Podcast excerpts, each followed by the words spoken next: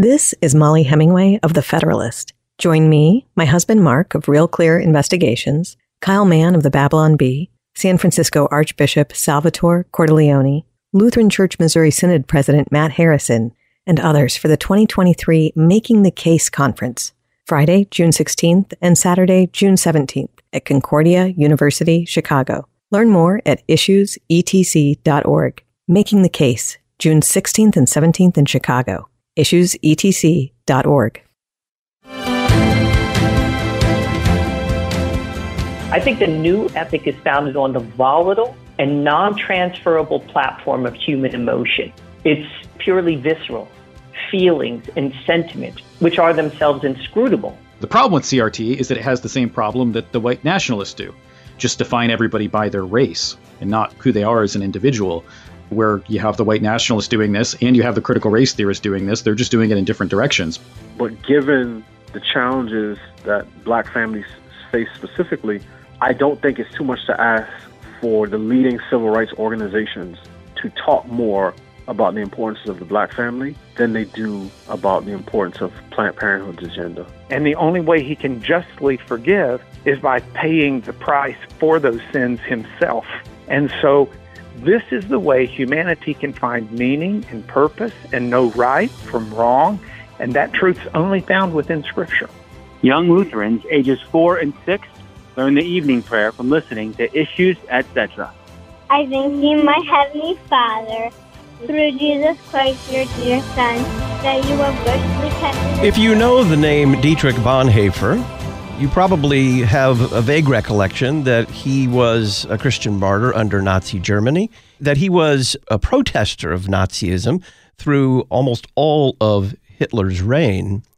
But there's so much more to the story. Oh, yes, maybe he was a participant in some way in a failed attempt to assassinate Hitler. Well, again, there's way more to that story of Dietrich Bonhoeffer and a conspiracy to overthrow Hitler called the Black Orchestra.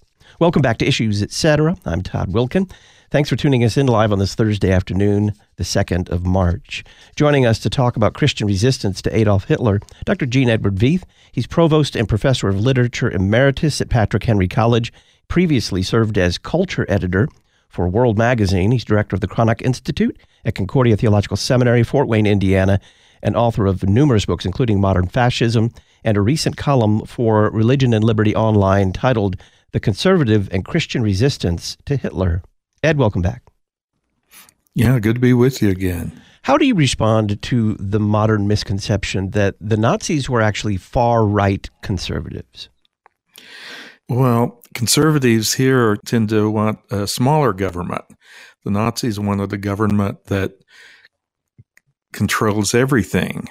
The modern day conservatives in America put a big emphasis on freedom, liberty.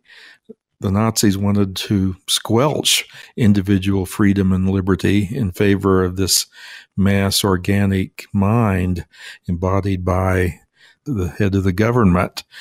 The word Nazi means national socialism is really a type of socialism that they advocated, where again, the state controls economics, and really every other facet of life. So it was really a radical revolutionary movement that wanted to stamp out traditional values, wanted to stamp out the biblical heritage in Christianity. They wanted to stamp out this whole legacy of free individuals living uh, according to moral principles. Uh, they were trying to create something very new and radical, and history shows how, how that worked out.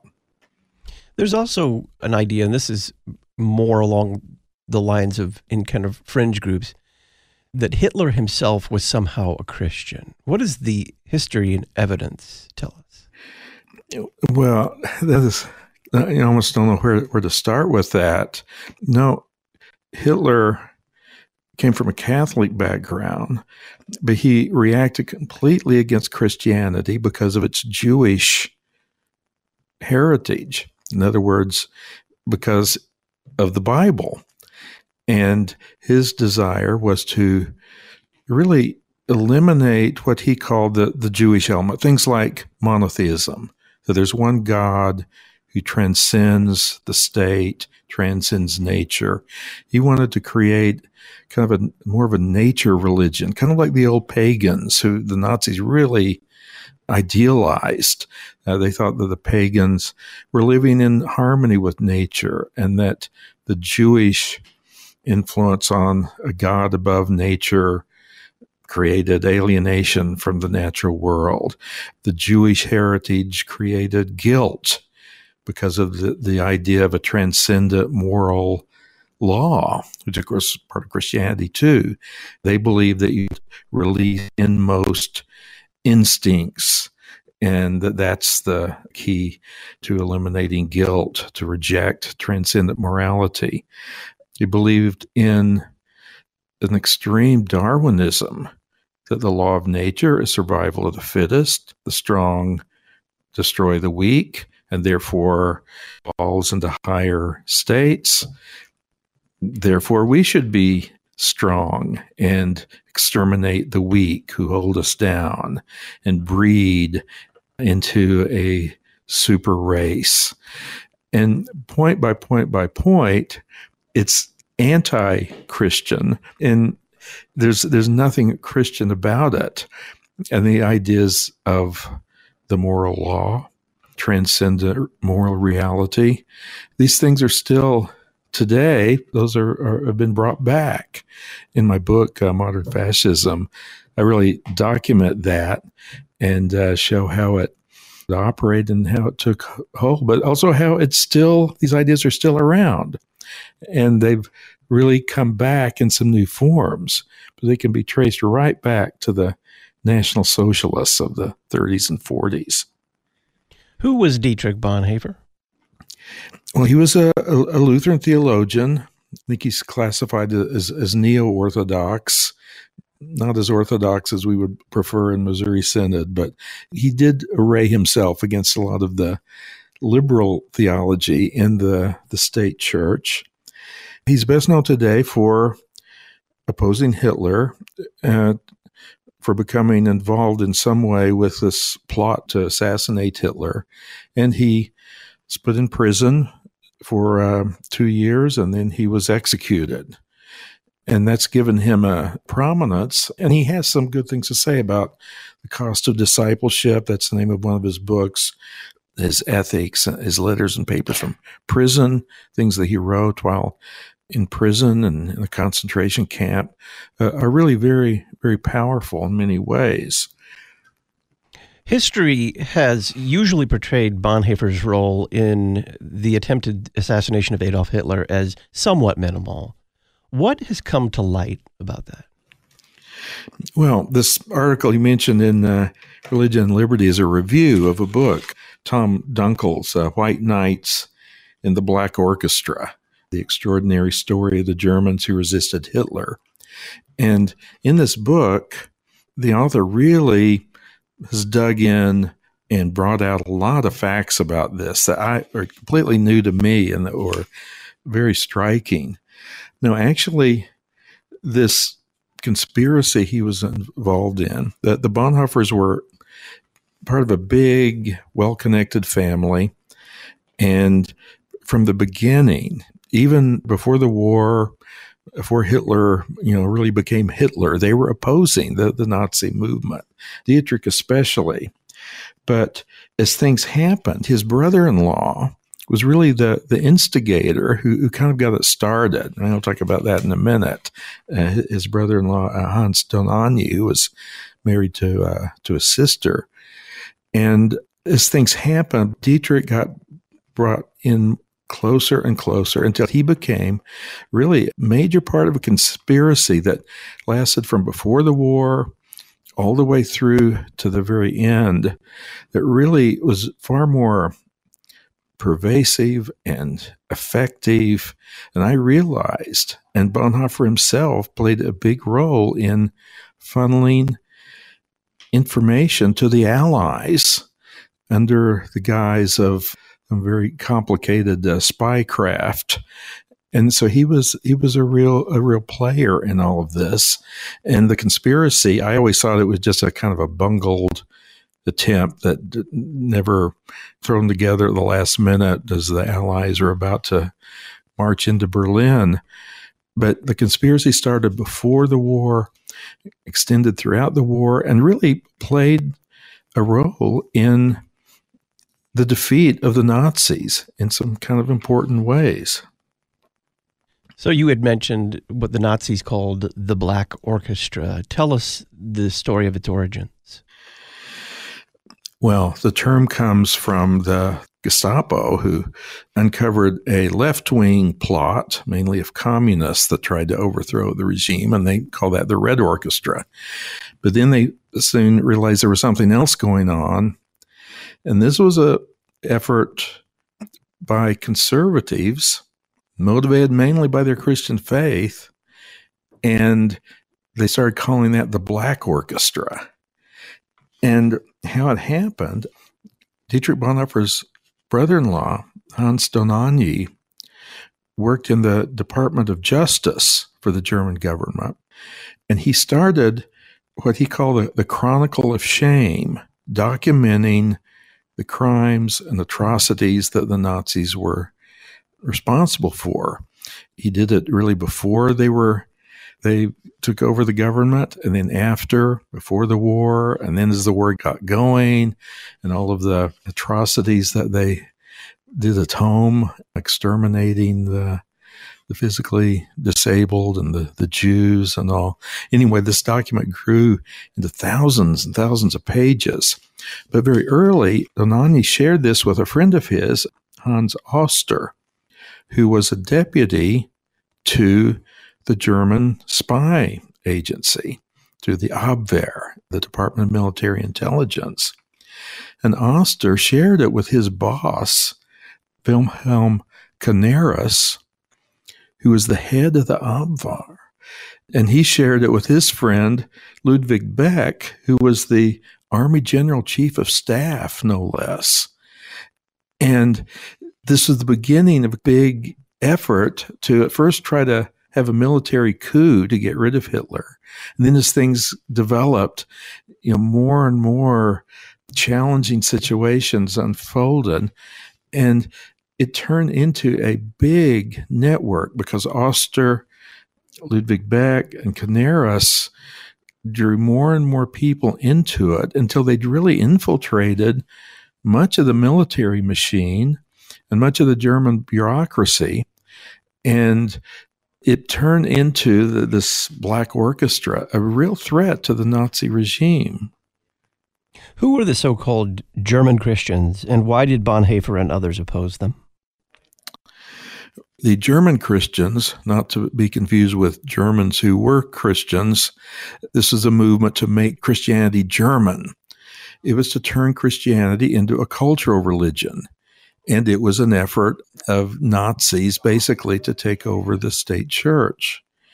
And very early, Bonhoeffer was criticizing them for their and the people and theologians who who wanted to do this for their rejection of the Bible, for their idolatry, for their their worldliness, for their rejection of historical Christianity, and, and so he opposed them all the way through until when Hitler took over the state church, put the German Christians into power.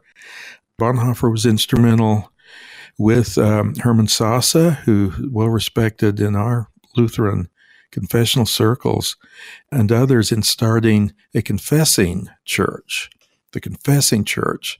At first, it was a group of pastors and congregations who refused to go along with the German Christians. Later, Bonhoeffer was made the head of a seminary for the confessing church. Later, the Nazis ordered that to be closed down. It became an underground secret operation. Finally, the Nazis took over that. And Bonhoeffer continued to fight this kind of theological battle against a very heretical movement. We're talking about Christian resistance to Adolf Hitler. Dr. Gene Edward Veith is our guest. He's author of the book Modern Fascism. When we come back, how did liberal Bible scholarship in Germany assist with the German Christians' goal to unite church and culture?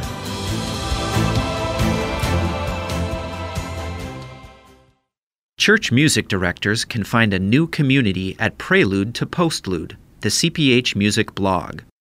Learn helpful tips for managing music ministry and involving members, and meet the composers of some of your favorite new pieces. Plus, find suggestions of music to use for special services and preview some of our newest works with free samples you can use at your church. Visit us at preludetopostlude.org. Save the date. The 2023 Lutherans for Life National Conference is October 11th through 13th at the Holiday Inn Cincinnati Airport in Erlanger, Kentucky, with visits to the Ark Encounter and Creation Museum.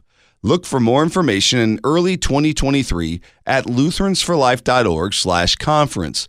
Lutherans for Life, equipping Lutherans and their neighbors to be gospel-motivated voices for life. lutheransforlife.org. We're supported by listeners like you. You're listening to Issues Etc. For it is by grace you have been saved, through faith. And this is not from yourselves, it is the gift of God.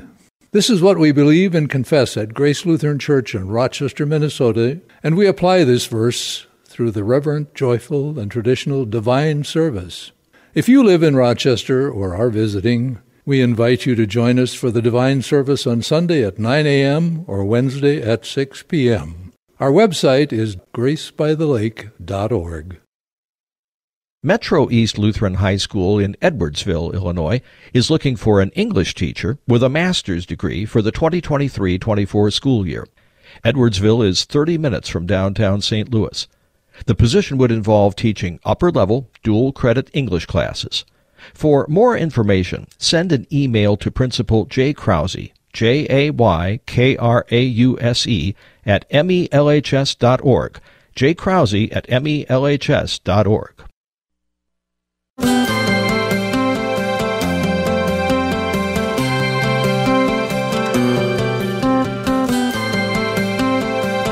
Welcome back. I'm Todd Wilken. This is Issues Etc. We're talking with Dr. Gene Edward Veith about the Christian resistance to Adolf Hitler. Ed, how did liberal Bible scholarship there in Germany assist the German Christians in their goals to uh, fuse the church and culture? Yeah, well, the liberal Bible scholarship had really undermined biblical authority in the state church.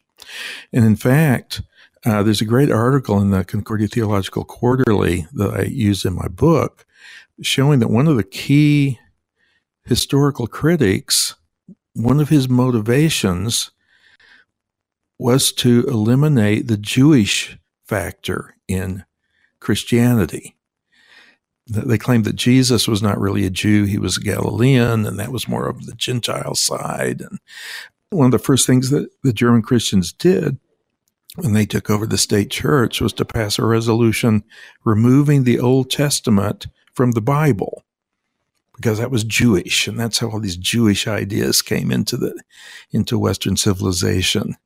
And so the historical critical approach to the Bible was really part of this mentality that you, see in other kinds of liberal theology to make Christianity reflect the culture. Whatever the culture says, Christianity goes along with it so that it's affirming the dominant culture.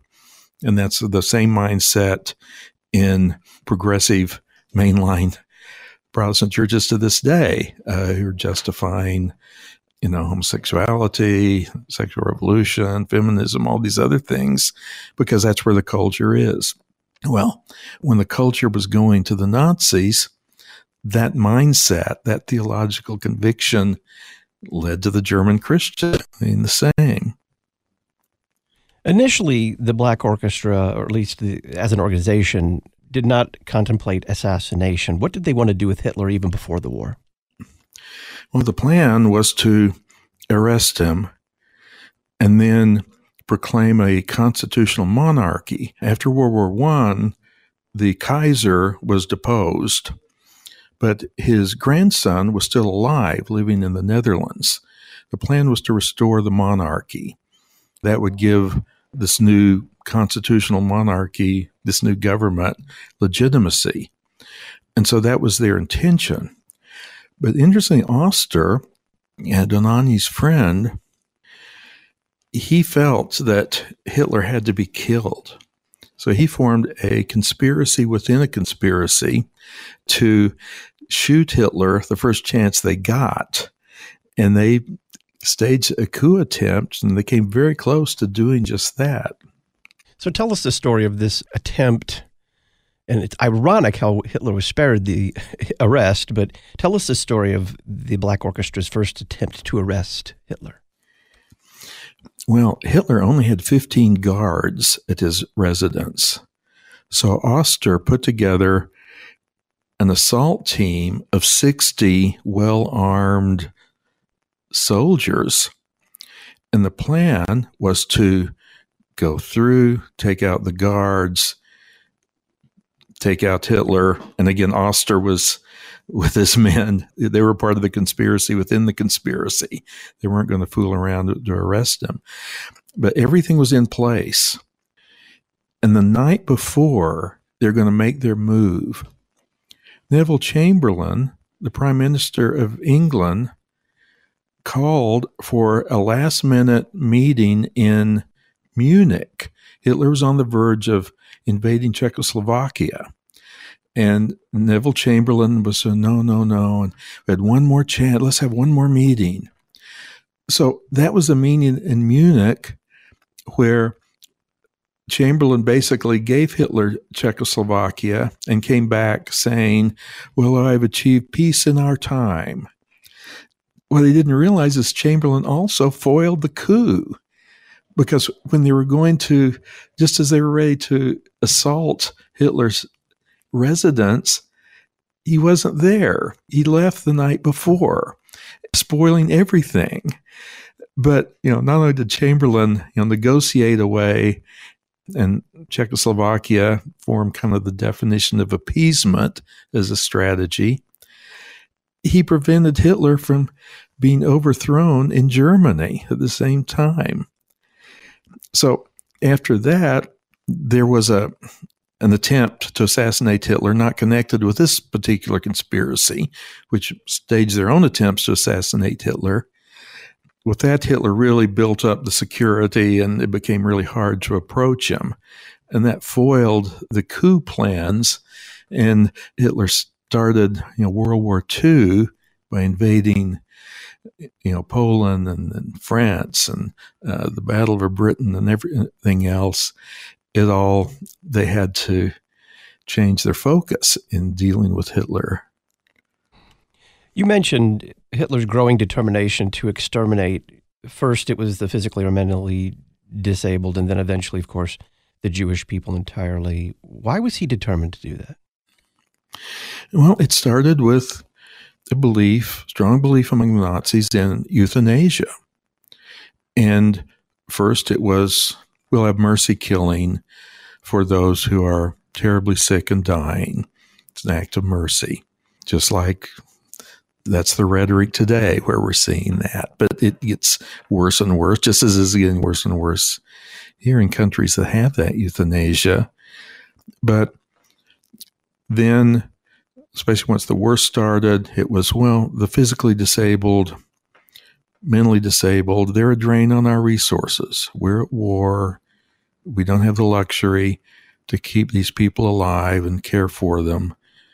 So once they had the mentality of life unworthy of life, that was the name of one of their propaganda films promoting euthanasia, they started going to the hospitals and nursing homes and orphanages and places for the care of the disabled and mentally handicapped, many of them run by, by the church, and just taking them out.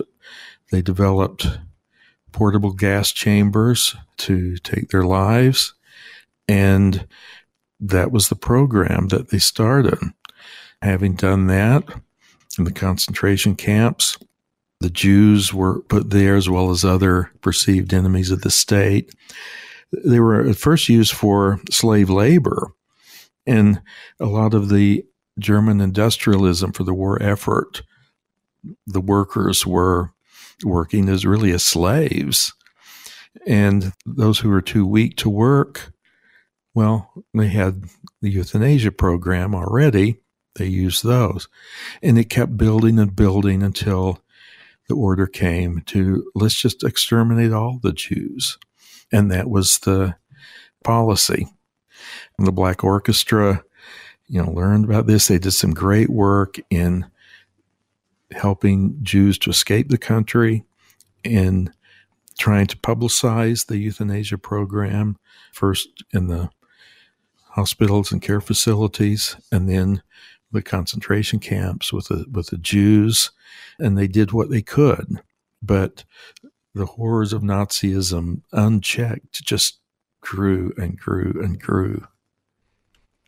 How did Bonhoeffer publicly protest Nazism? Well, first in his sermons, then in his writings. He wrote a lot for newspapers and church publications. When he got involved with the controversy between the confessing church faction and the German Christian faction. That was all public. He kept doing it, even as the danger to him and to protesters and anyone who was speaking against the regime got worse and worse. He kept doing it. Dr. Gene Edward Veith is our guest. We're talking about Christian resistance to Adolf Hitler. We'll find out more about how Bonhoeffer served the resistance outside of Germany.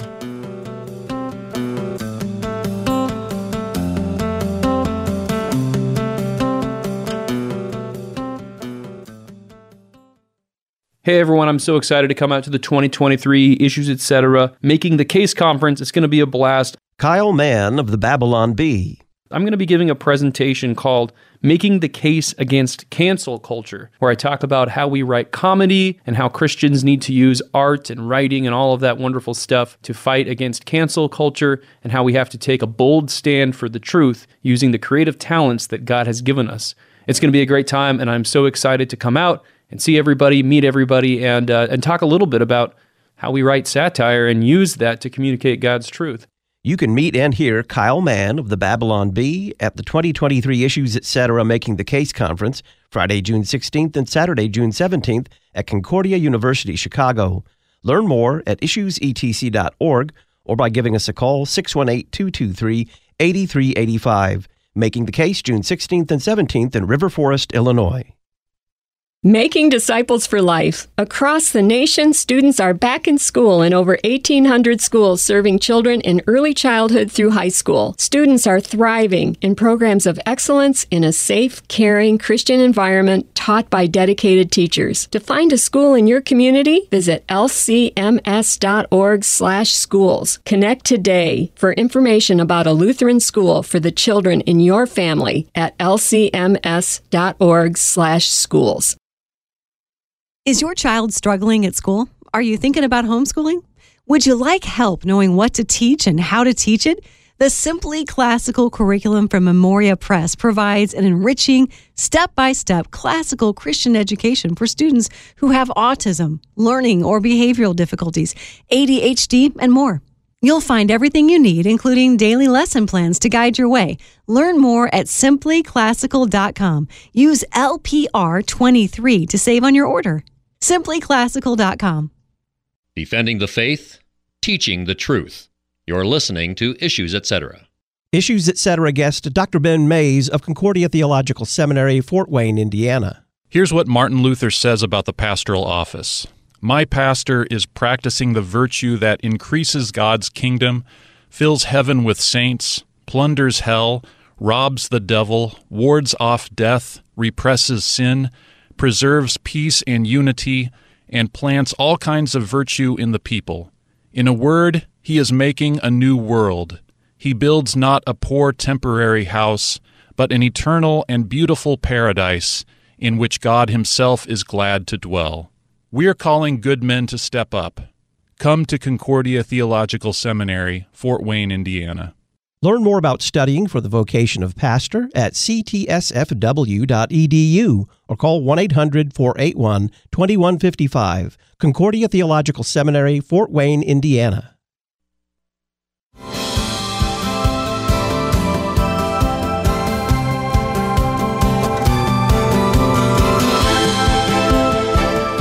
Welcome back. I'm Todd Wilken. This is Issues Etc. We're talking about the Christian resistance to Adolf Hitler with Dr. Gene Edward Veith. He's provost and professor of literature emeritus at Patrick Henry College.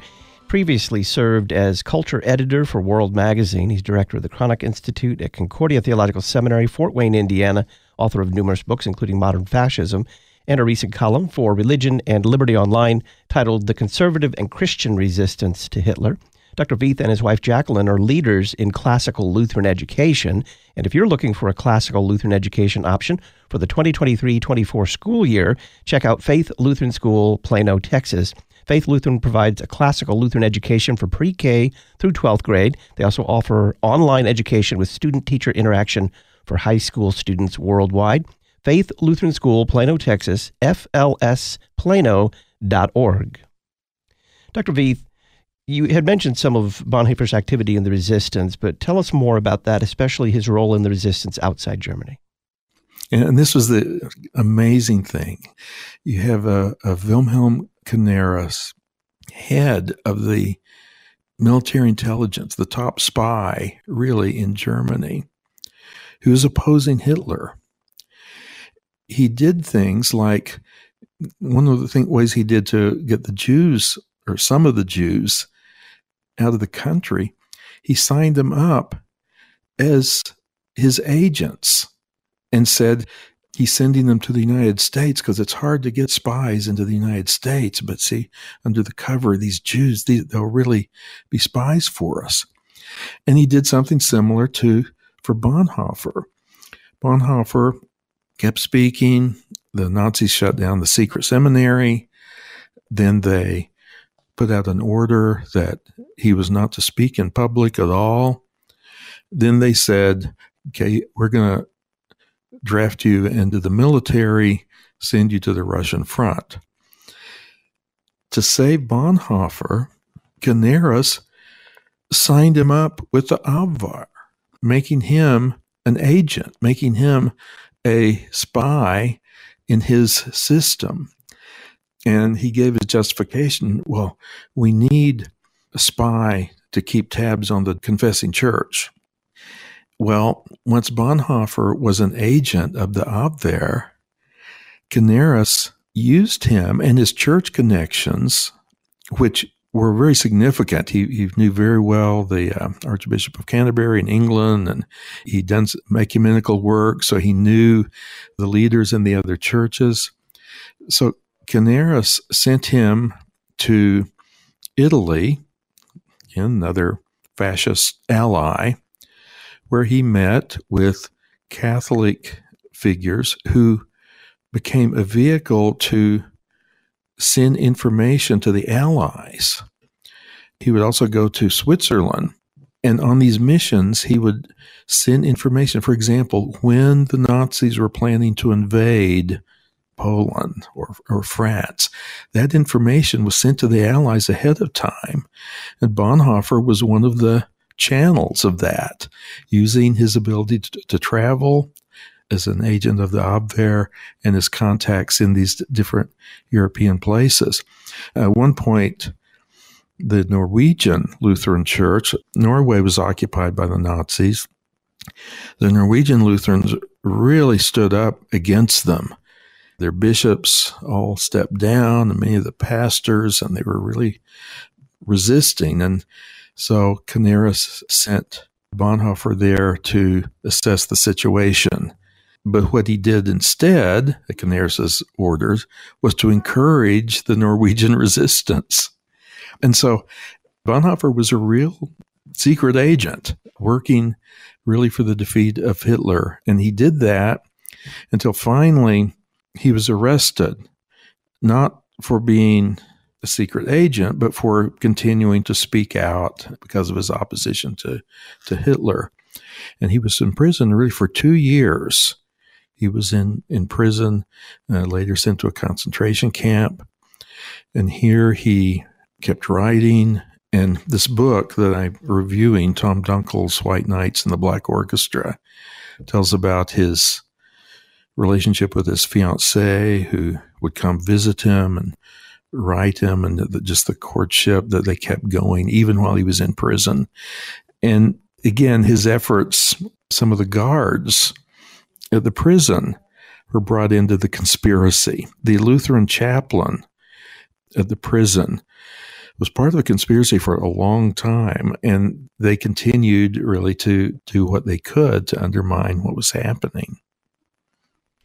So, before the Abwehr was swallowed up by the SS, how thoroughly was it infiltrated by anti Nazis and those opposing Hitler? Well, it's kind of hard to say because Canaris set up he set up a secret department, a secret division, Department Z, headed by his deputy Oster, just to run the conspiracy. But it, it was so that the head of it really was the conductor of the Black Orchestra. Is really a, remarkable thing. Now, I think I, I read an estimate that maybe one out of 10 of the Abwehr agents were part of Canaris' secret network, and they were still getting doing you know spy work for the Nazis, much of this big entity, and yet ironically, Canaris himself was undermining it at every point, and even giving false information to the Nazis that fouled up some of their operations. Now, the SS had its own intelligence division, the, the SD. And so it ran its operations also.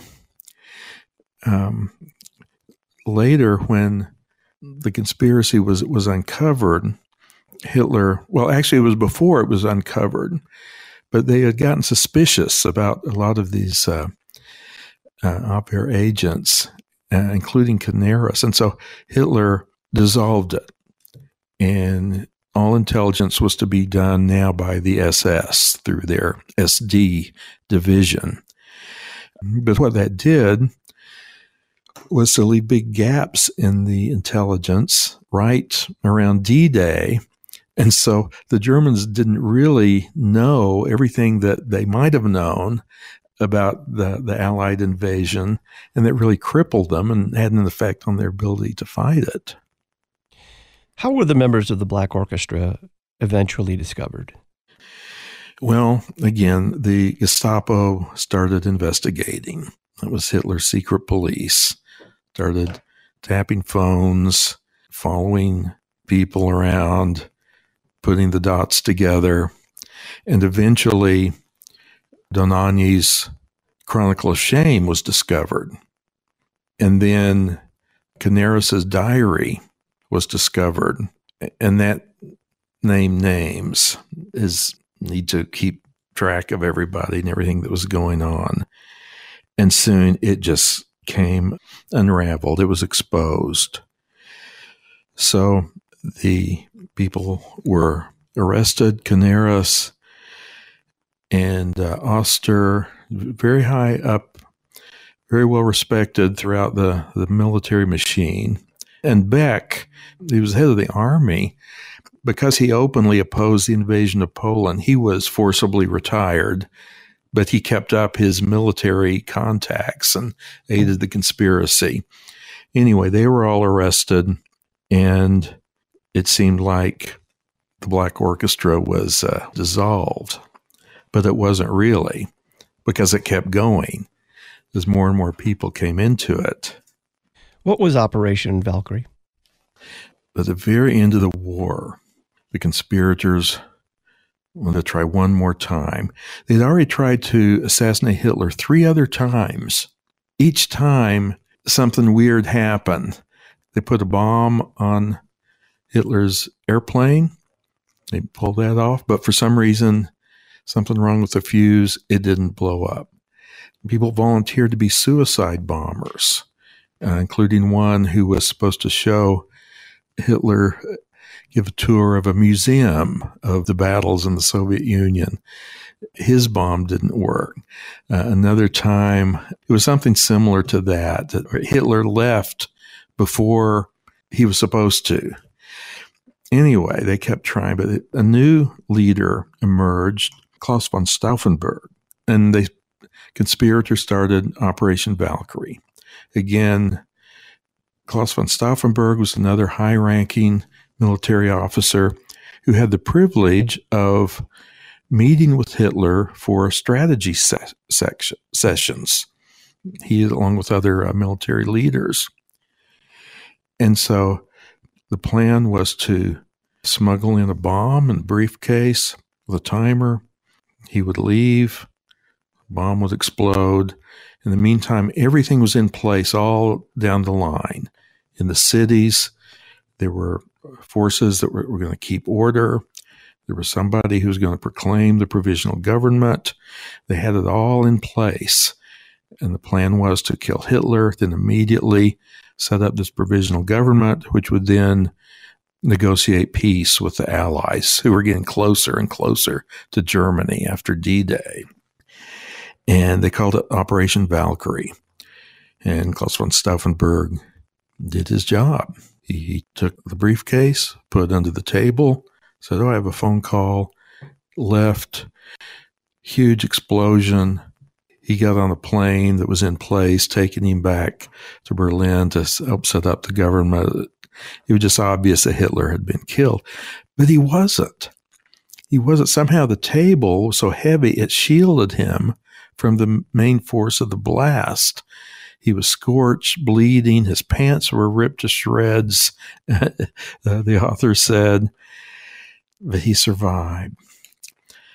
Because of that, Hitler, so enraged, he wanted everybody killed. They'd arrested so many of the Black Orchestra and other critics. He said, execute them all. And the word went out. You know, these brief show trials. And the ones who had been under arrest, Canaris, Oster, they were under house arrest before they were sent to the concentration camp, the same place where uh, Bonhoeffer was. And he and others were condemned to die. They arrested 7,000 conspirators, which shows how big the number was and 5,000 of them were executed, including Bonhoeffer and Canaris and Oster. Well, Beck and um, some of the others, including Rommel, probably the best combat general the Germans had, who was in charge of the D Day and defense. He was a conspirator. They were allowed to commit suicide, to shoot themselves or take a cyanide pill. The others were just brutally, brutally hanged in the concentration camp. Dr. Gene Edward Veith is our guest. We're talking about Christian resistance to Adolf Hitler. How was the Black Orchestra important in affecting the course of the war and its aftermath? We'll answer that question next.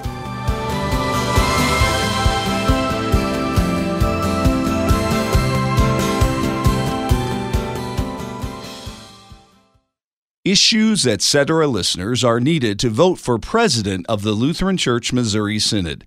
Every LCMS congregation has the right to vote through a pastoral and a lay voter, two voters per congregation or parish. Voter registration must be completed by midnight central on March 19th of 2023. Request to be a voter at your congregation for president of the Lutheran Church Missouri Synod. Learn more at issuesetc.org slash 2023 nominations.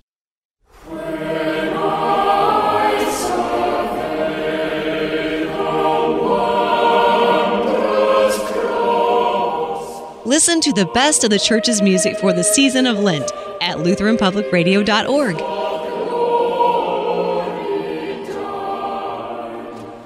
Sacred music for the season of Lent, LutheranPublicRadio.org.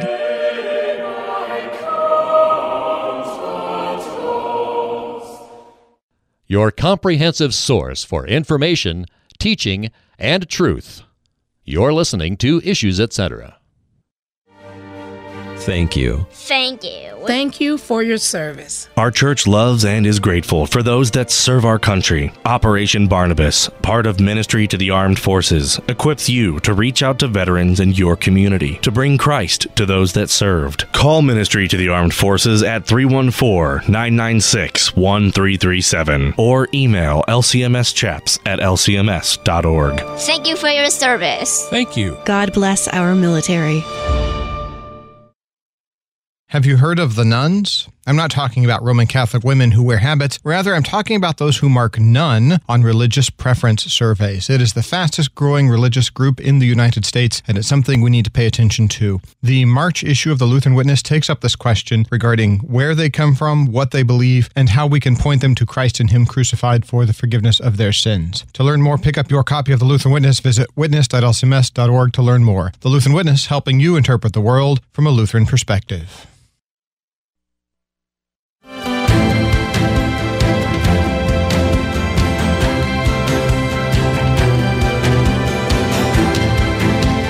We're talking about the Christian resistance to Adolf Hitler. Dr. Gene Edward Veith is our guest, author of numerous books, including Modern Fascism and a recent column for Religion and Liberty Online uh, titled The Conservative and Christian Resistance to Hitler. Dr. Veith, you had talked a little bit about this before, but go into some more detail about how the Black Orchestra was important in affecting the course of the war and even its aftermath. Well, for example, at the very beginning, Hitler took much of the mainland, took France, and was ready to invade England.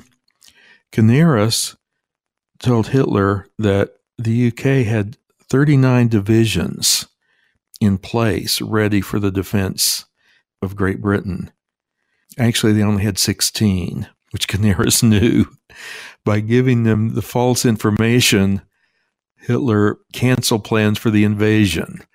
Tried to bomb them into submission, the Battle of Britain.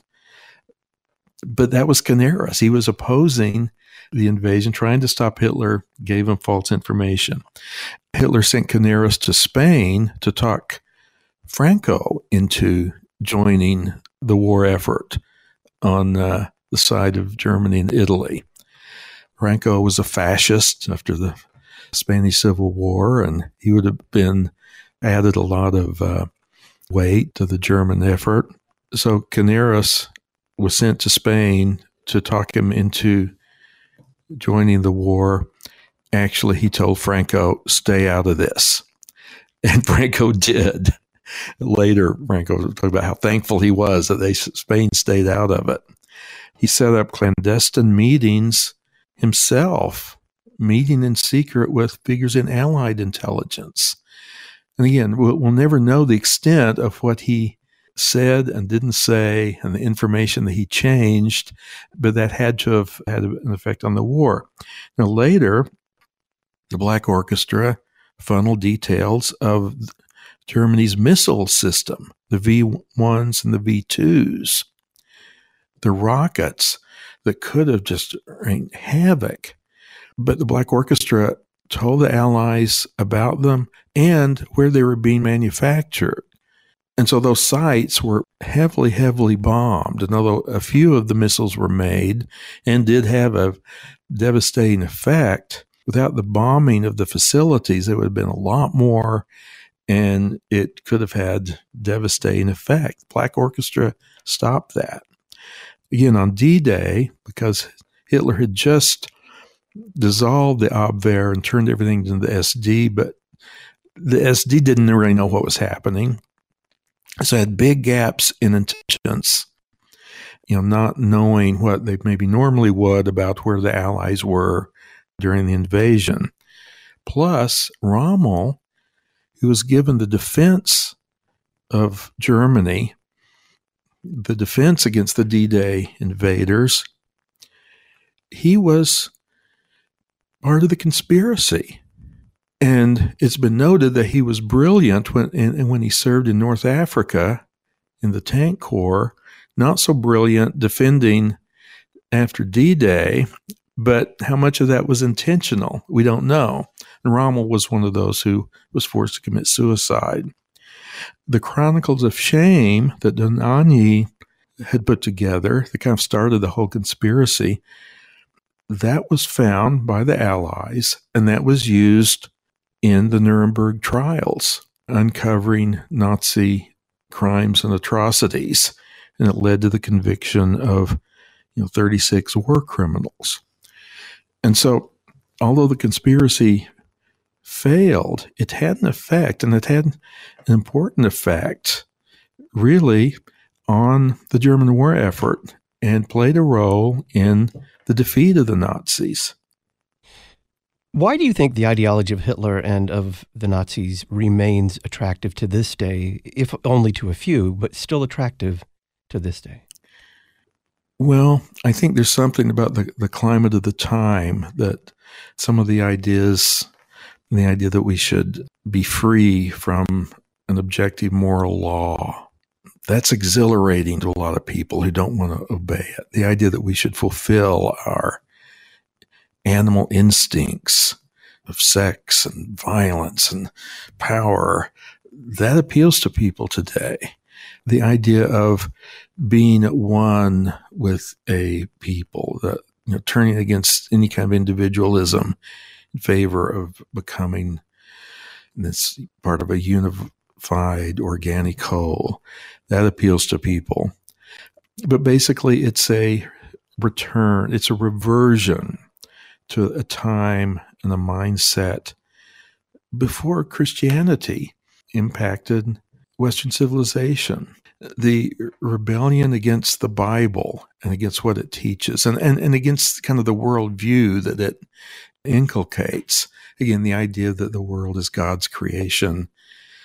There's a moral law, objective, transcendent, grounded in God's character that's above the state, above the individual. I had a colleague talking about this. Uh, Hitler's great propaganda movie was called The Triumph of the Will, line from Nietzsche. This idea that's so common even today. People don't realize what it realize. The triumph of the will, that the will, we create our own reality. We, by our will, by our choices, create our own morality, what's right for us. And this triumph of the will, that was a big part of Nazi ideology that comes from the existentialists and, and still today you know your choice you choose what your sex is you choose uh, whether you want to get an abortion or not You're, we're pro-choice doesn't matter what you choose as long as there's a choice whichever way you choose is right for you. All of that's part and parcel of that same mindset that gave us fascism. Life unworthy of life. We have that now with the, the euthanasia movement in so many ways. That's the, the spirit of our age. It was defeated in the 1940s, but the ideas have continued to be out there and are still influential.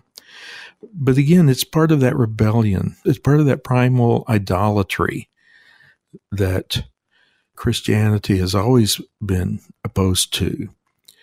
And that's always a temptation. You know, even God's people in the Old Testament were tempted to go back to that paganism of the idol worshippers, the Canaanites with their child sacrifices and sexual depravity. That's what's happening today as people try to react against Christianity for something they think is much better. But along with those things come this bloody mindedness. If you reject morality, you're also going to reject love and compassion and mercy and caring for others, serving others. All of that gets thrown away. And in times of uncertainty, there's that always the temptation to turn to something like to yearn for a strong leader to save us from ourselves and to create the perfect society on earth. Again, Christians know that's never going to happen, but we always have to be vigilant against it and we have to resist it in the different forms it comes from, even if it sounds very nice and progressive, just like the Black Orchestra resisted what Hitler was doing. Finally, with about a minute, how was Bonhoeffer's opposition to Hitler rooted in his Christianity?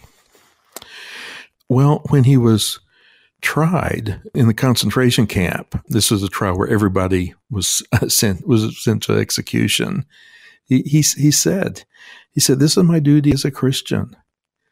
And another member of the resistance who was there, Peter Yorck, said that the root issue is you're having a government, an authoritarian government that's design, designing all of our allegiance, even when that goes against our allegiance to God.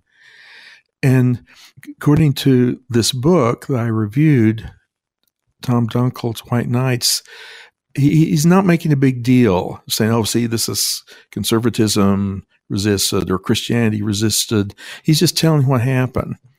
But every one of the key figures that he mentions, he describes as a devout Christian and to be motivated by their faith. And most of the ones that he mentions were Protestants. That is to say, and, and from the Bonhoeffer Circle and the, the, chaplains and the other people that, that he mentions, they're Lutherans. And Lutherans are sometimes condemned for allowing Nazism to happen because we believe in submitting to the government authority and Lutherans are anti Semitic uh, anyway, it's said. This is a very inspiring book because it shows people really standing up for their faith, really standing up for what they know is right, resisting just overt evil and an evil ideology, really at the expense of their of the risk and then at the expense of their own lives. This is a story about martyrs resisting an evil world, and it's something that I think we all can learn from. Hopefully, we don't face that same kind of pressure and risk. And yet, you know, there is pressure and risk in standing up as a Christian in the cost of discipleship, as Bonhoeffer calls it, that we all may be called to in different ways. Dr. Gene Edward Veith is provost and professor of literature emeritus at Patrick Henry College.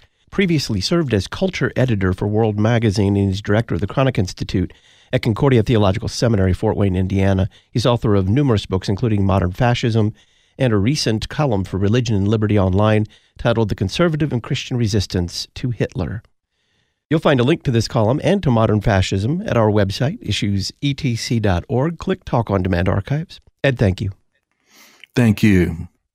Abolitionist Wendell Phillips is quoted as saying, Eternal vigilance is the price of liberty. Power is ever stealing from the many to the few. The manna of popular liberty must be gathered each day, or it is rotten. The living sap of today outgrows the dead rind of yesterday. The hand entrusted with power becomes, either from human depravity or esprit de corps, the necessary enemy of the people, and only by continued oversight can the Democrat in office today be prevented from hardening into a despot tomorrow. It's a realistic view of man.